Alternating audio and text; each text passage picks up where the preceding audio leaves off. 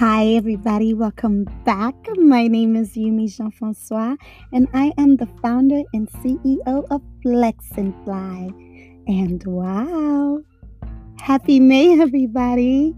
I don't know if you guys know, but you know, this is, you know, Mental Health Awareness Month. And for many of us, um, our lives have been turned upside down, practically the whole world. So I am hoping these next few episodes will help uplift you, empower you, and remind you that you are worthy and you are needed and you are important.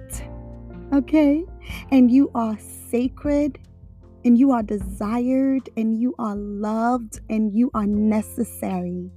Today, I want to talk to you about building new defaults.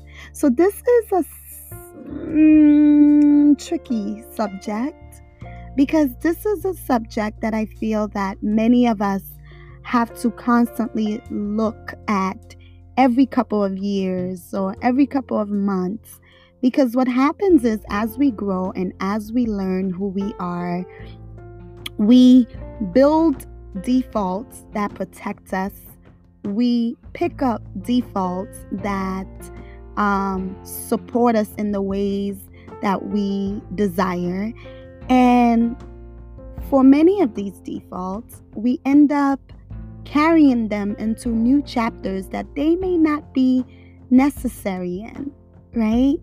And so I don't want you to, to think that defaults are necessarily bad. It's not a matter of um, being good or bad, but being effective, right? So, when it comes to defaults, many of us can think of them as negative things, like, you know, whenever you get upset at something, there is that one thing you always do.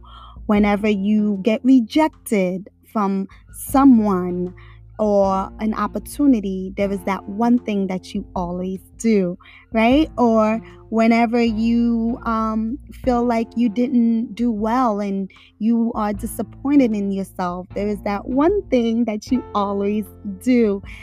Um, I'll tell you, my one thing is that I just have to eat, you know, and I didn't think that food was a problem, but like there's just a certain type of food that I need when I'm having a bad day. And that's literally one of my defaults. And it can be something as simple as that, or it can be something that looks like shutting down completely, removing yourself completely from this situation, you know, where you disappear, you do disappearing acts, or you start yelling and screaming, or you start eating so much, or you start exercising too much. We all have defaults, okay? And part of growing and recognizing that we want to be a better person or we want to show up for the people in our lives is creating defaults that are effective and not paralyzing to who we want to become. I hope that makes sense to you. So, I want you to look at your defaults. Be honest with yourself. What do they look like?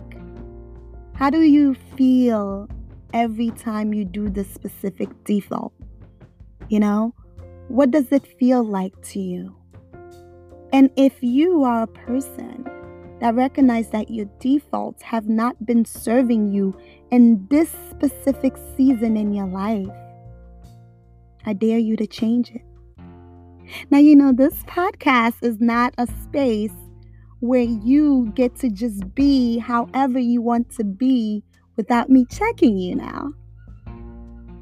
If you are in a space in your life where you want to do something different, but your default is preventing you from doing that, I need you to give yourself permission for something new.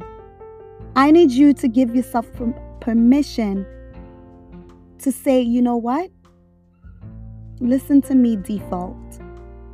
There was a time that I needed you, and you served me, and I'm grateful for it.